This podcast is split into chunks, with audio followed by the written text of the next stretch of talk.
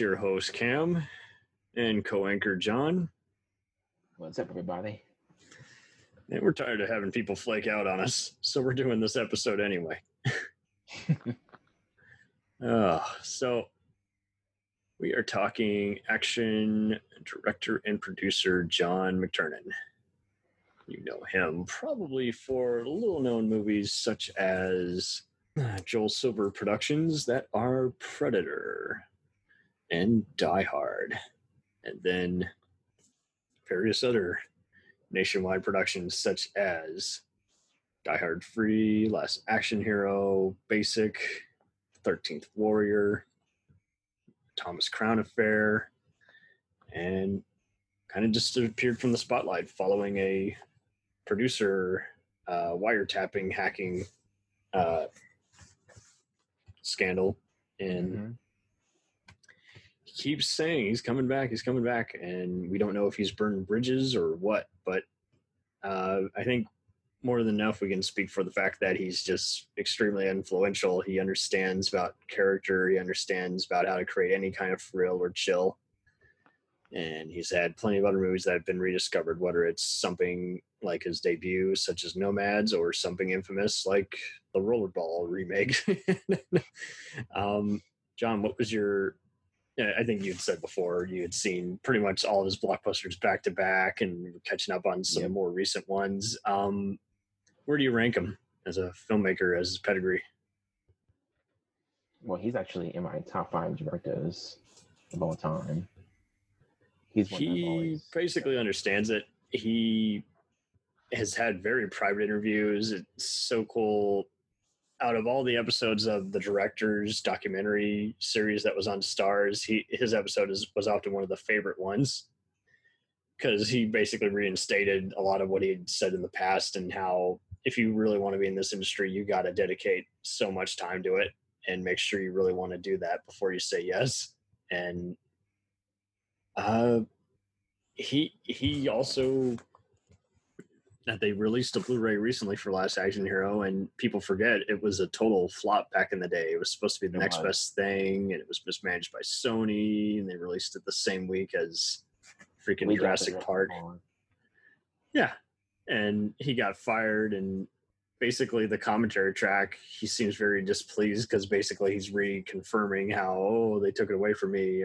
And so it's just uh interesting for, for a cult movie to hear a filmmaker basically instead of just doing the typical disowning, just feeling very shattered as if they don't even know what kind of an identity it is. Because what's funny is if you look at the movie, it doesn't really feel like too many cooks were in the kitchen, but yet it's one of those Yeah. where it didn't feel that way. And he's, of course, you know, become also recognized for uh, also producing some TV movies like Quicksilver Highway, The Right to Remain Sol- Silent, and even an obscure 1991 version TV movie of Robin Hood that came out around the same time as the Costner flick. This one happened to have Uma Thurman and Patrick Bergin, and uh, people have also really talked highly about his two Sean Connery movies.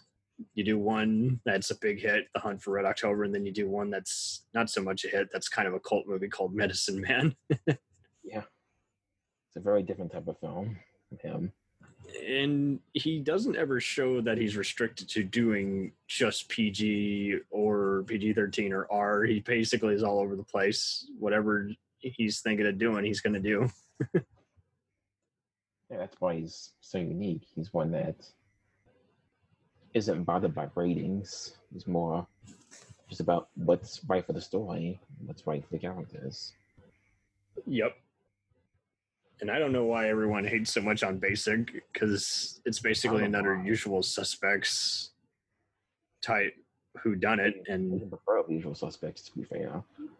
But it's, it's one that, yes, there was a lot of twists in it. I know some would say it's convoluted.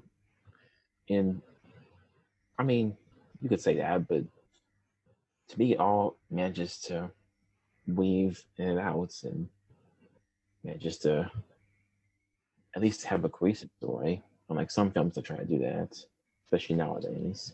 out of all movies I've seen, it's hardly one I would say is problematic or unwatchable. And it's like, uh, when's the last time anyone saw kind of a something like this? What it was a soldier's story, and it's just you don't often see a military mystery unless it's NCIS, and it's not trying to be like that. I wonder if it influenced NCIS by any means, because it it feels like that was influenced by Basic, but I don't know. It Who knows? Same year. Who knows? Everyone talks. um, altogether, um, what's the real reason that you think again people are coming back to viewing the Thirteenth Warrior as an influential Viking movie? Thomas Crown Affair is a wonderful heist comedy. Hunt for Red October is the most influential modern day submarine movie, and Die Hard and Predator is can't go anywhere without being mentioned in the same sentence as classic 80s action blockbuster you know Yeah. uh, do you think he has kind of a spielberg kind of approach or is he kind of more of a just maybe like a 60s or 70s type like Richard Fleischer or john irvin or richard donner even I'd say more like the Richard Donner approach more than Spielberg. because he has done all kinds of crowd pleasers and we've heard Yeah. about all kinds of movies just being unexpected hits and yet he's definitely not workmanlike No. and yet he's got an uma thurman spy assassin film that has travis fimmel supposedly coming out that's supposed to be kind of it sounds almost like a star wars fifth element kind of sci-fi adventure movie Hmm. uh, called Tot Seti 4, but I'm going to hold my breath on that because for years he was like attached to stuff post 2006. That's true. It never gets off the ground. Well, and it's so long to be outside of the director's chair. You're better off producing and highlighting stuff at that point. That's true. But- Yeah, whatever stupid wiretapping thing is, was it was he the instigator or was he trying to expose someone who was cro- crooked by pulling some unethical measure? It, it seems just so bizarre. Because I, I think he was forced to quit the guild as a result of that. I see that I didn't know. I thought so. I could look it up again. and seen some of it before, and it was just like I never ever got really a full story on it. it was just weird. Especially it's like different accounts. What happened? It gets all confusing. You don't, yeah. Yeah. So he was charged in federal court, making a false statement to an FBI investigator earlier that year. There was evidence he had hired a PI to illegally wiretap two people around the year 2000. It's like he was trying to get some serious money. He like Hmm. headed to prison in like 2013. They stalled it in like 06. Just so weird.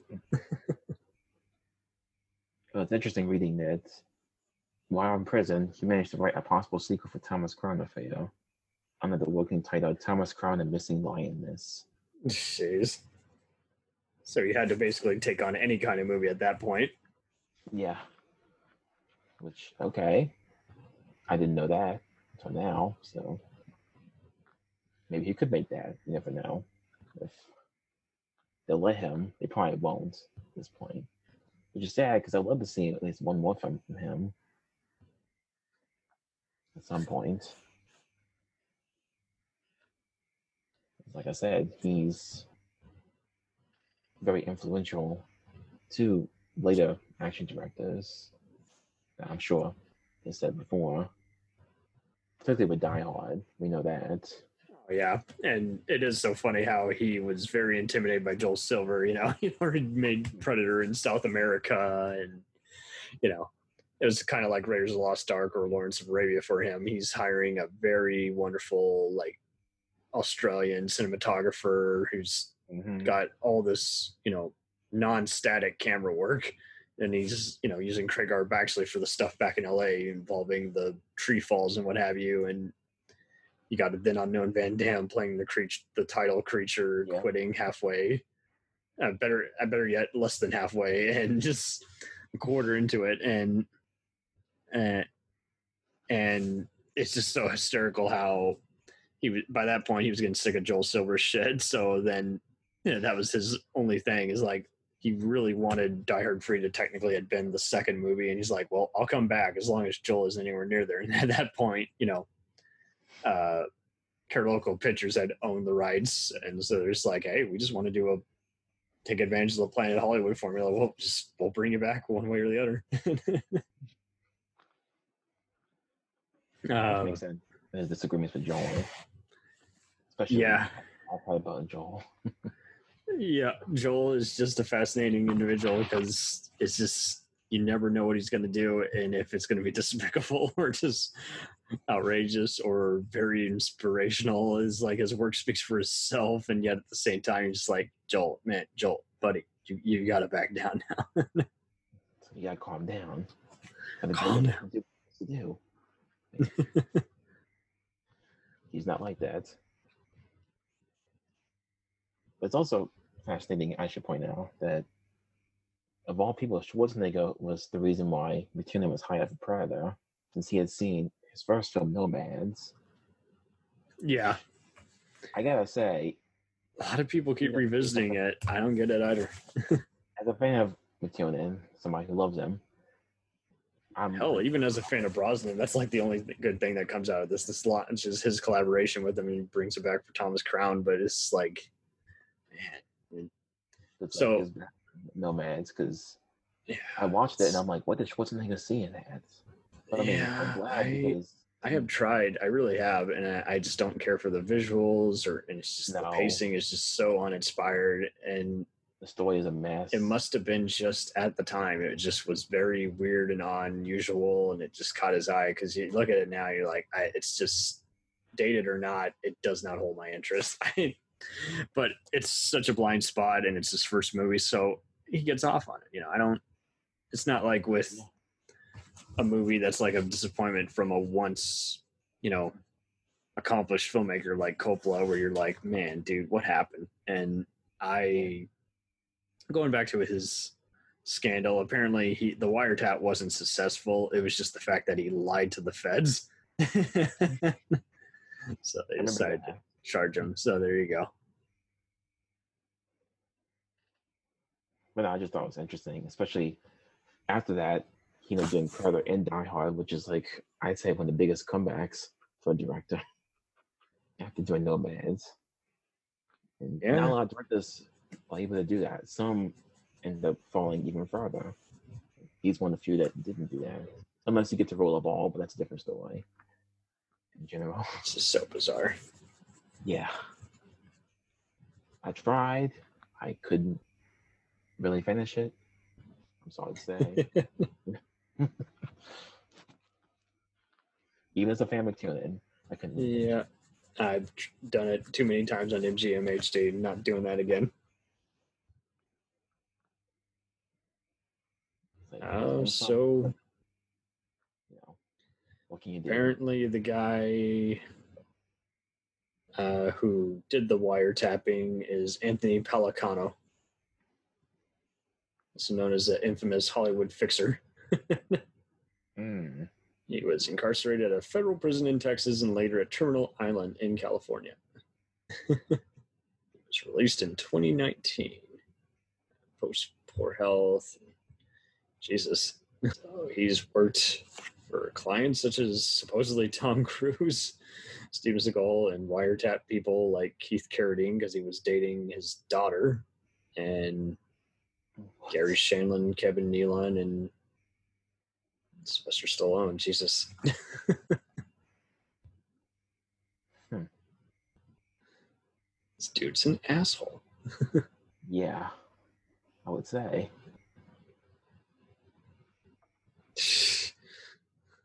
Wow. It's so wild. Hmm. Ooh. We just got a dark chapter. Real life Ray Donovan. Um, so I don't have any other real closing minds, I think you pretty much have summed up what's interesting about him. I, if you were to suggest, I guess, uh, an order in which to watch his movies, would you start with Predator and then Die Hard, or That's usually what I would say. okay, just Start an order? Predator, Die Hard, then Red October. I mean, if you want, you could do Medicine Man.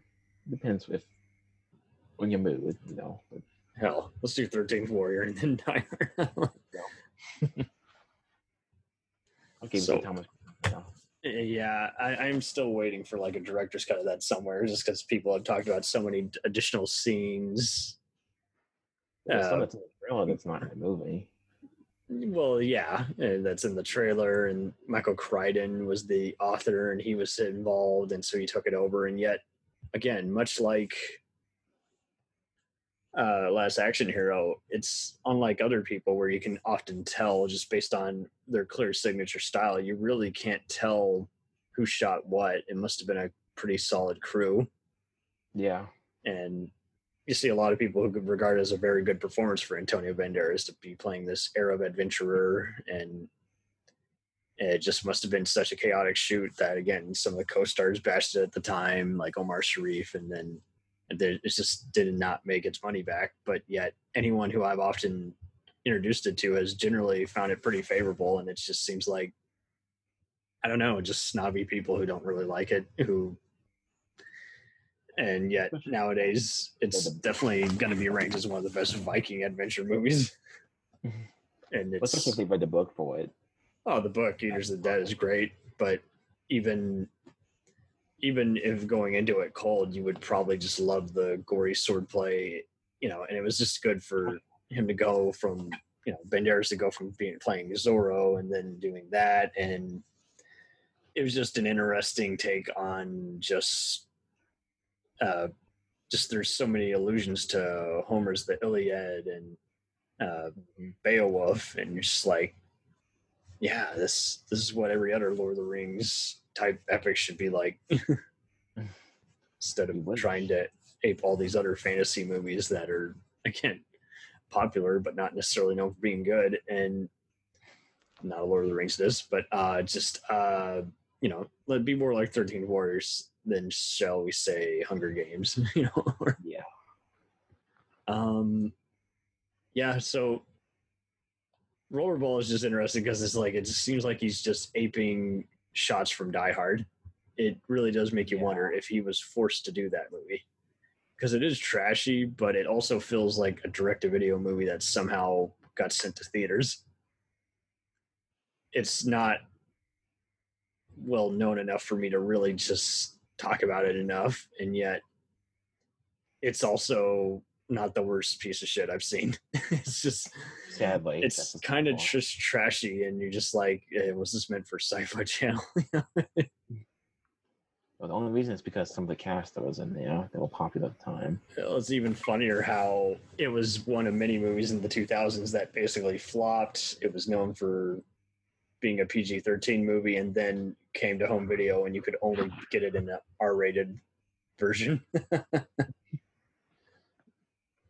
And it's, Yeah, that's what those wild times. yeah, it's, it, but like literally near the end, the villain is literally doing his best Hans Gruber, Alan Rickman impression, just his hair and the Yeah. way it's lit and you're just like so basically he just was making a very confusing movie and just wanted to get it over and done with um altogether i think other than his small blemishes he has a pretty overall agreeable resume but it's just it's just funny seeing that he has just the most bizarre scandal and everyone at the end of the day just goes hey the guy who did predator die hard what happened to him Like I said, hopefully one day he could make another film. I'll be happy to see it. He Uh, wants to, but we don't have to like the person, yeah. yeah, And plenty people. I like his act as out of a, any people. shitty movie to be curious about, it seemed like he was like afraid that the producer was like denying him certain funds or what have you. It's just so weird. Mm-hmm. makes you wonder how he even got acquainted with the guy to begin with because he just doesn't seem like that type and yet No. there he is he's using a infamous fixer it's like damn okay um yeah uh, any other closing thoughts No, like I said, that's he's always been one of my favorites. I mean, you know, besides the scandal and all, of course, like I said, if you were to do a movie based on his life who would play him that's a good question, actually. the It could be anybody. tapping the wiretapper the McTiernan story Oh God, now they're gonna make that. I know they are. They'll probably put out a cease and desist lifetime USA network. You can't make this. What was Lifetime is gonna be really tame. So And even then, I having watched the show Ray Donovan, which deals with fixers, I of all the sleaze bags and scumbags they have in that show, I'm always wondering who they might have been inspired by. that's true. Is like, who is this perv inspired by? Who is this uh, MMA fighter who's very petty uh, inspired by? Because it's not Tyson. That's too easy. It's got to be someone else I don't know about. uh, or is it just their own creativity? They've seen years of tabloids and they're like, hmm, let's have this write itself. Give us your best shot. It'd be ironic though if they did have him direct an episode. It'd be like, oh, too close to home.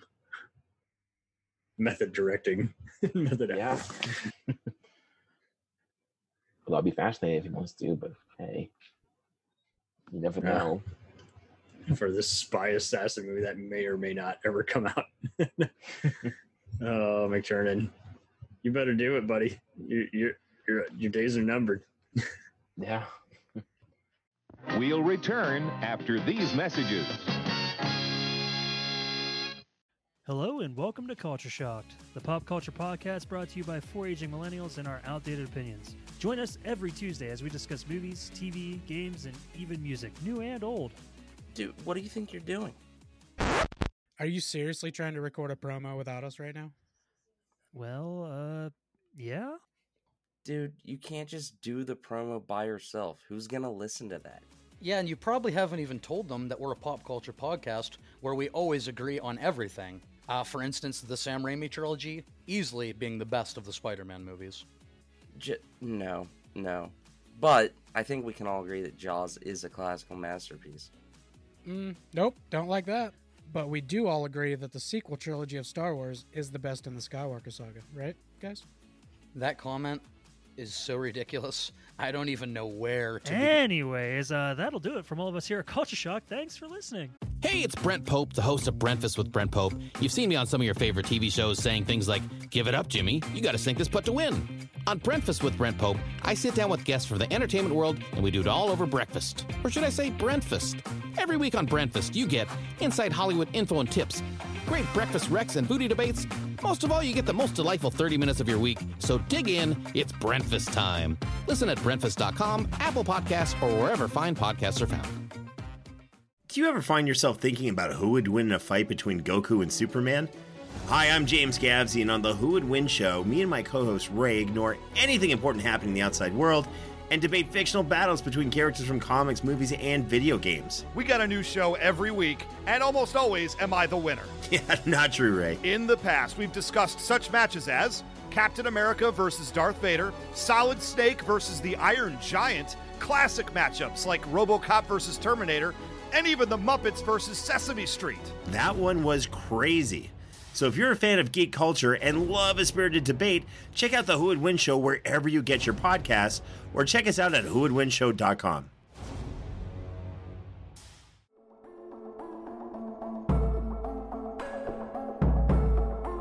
We let things pile up in the DVR. We add them to our queues. We wait for the DVDs and Blu rays. We time shift. The Time Shifters Podcast sci fi, horror, fantasy, superheroes, comedy, action, film, television, maybe some not so current events. Find us on iTunes or at timeshifterspodcast.com. cool thing about Blind Knowledge is we are in multiple countries. We are worldwide all across the globe. We are in the US. We are in the UK. We are in Canada, Germany, India, Japan. We're in Australia, y'all. BlindKnowledge.com. Now back to the feature presentation.